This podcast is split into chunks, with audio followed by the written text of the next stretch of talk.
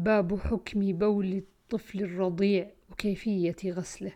عن عائشة زوج النبي صلى الله عليه وسلم أن رسول الله صلى الله عليه وسلم كان يؤتى بالصبيان فيبرك عليهم ويحنكهم فأتي بصبي فبال عليه فدعا بماء فأتبعه بوله ولم يغسله.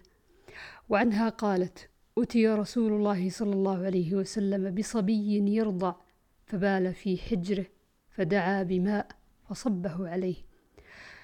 عن أم قيس بنت محصن أنها أتت رسول الله صلى الله عليه وسلم بابن لها لم يأكل الطعام فوضعته في حجره.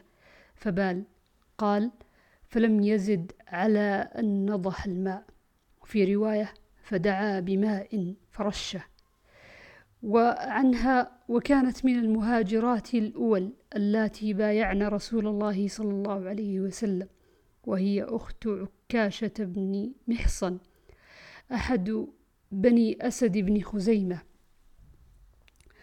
قال أخبرت أنها أتت رسول الله صلى الله عليه وسلم بابن لها لم يبلغ أن يأكل الطعام وأن ابنها ذاك بال في حجر رسول الله صلى الله عليه وسلم. فدعا رسول الله صلى الله عليه وسلم بماء فنضحه على ثوبه ولم يغسله غسلا. باب حكم المني. عن علقمة والأسود أن رجلا نزل بعائشة فأصبح يغسل ثوبه.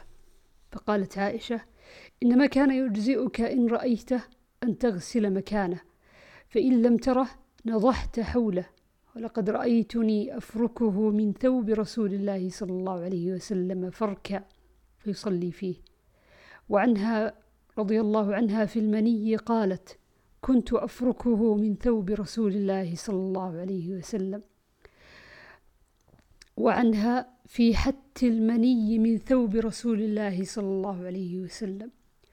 وعنها أن رسول الله صلى الله عليه وسلم كان يغسل المني ثم يخرج إلى الصلاة في ذلك الثوب وأنا أنظر إلى أثر الغسل فيه. عن عبد الله بن شهاب الخولاني قال كنت نازلا على عائشة فاحتلمت في ثوبي فغمستهما في الماء فرأتني جارية لعائشة فأخبرتها فبعثت إلي عائشة فقالت ما حملك على ما صنعت بثوبيك؟ قال قلت رأيت ما يرى النائم في منامه. قالت هل رأيت فيهما شيئا؟ قال لا. قالت فلو رأيت شيئا غسلته. لقد رأيتني وإني لأحكه من ثوب رسول الله صلى الله عليه وسلم يابسا بظفري. باب نجاسة الدم وكيفية غسله. عن أسماء قالت جاءت امرأة إلى النبي صلى الله عليه وسلم فقالت إحدانا يصيب ثوبها من دم الحيضة كيف تصنع به؟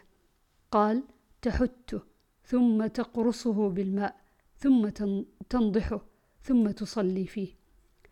باب الدليل على نجاسة البول ووجوب الاستبراء منه.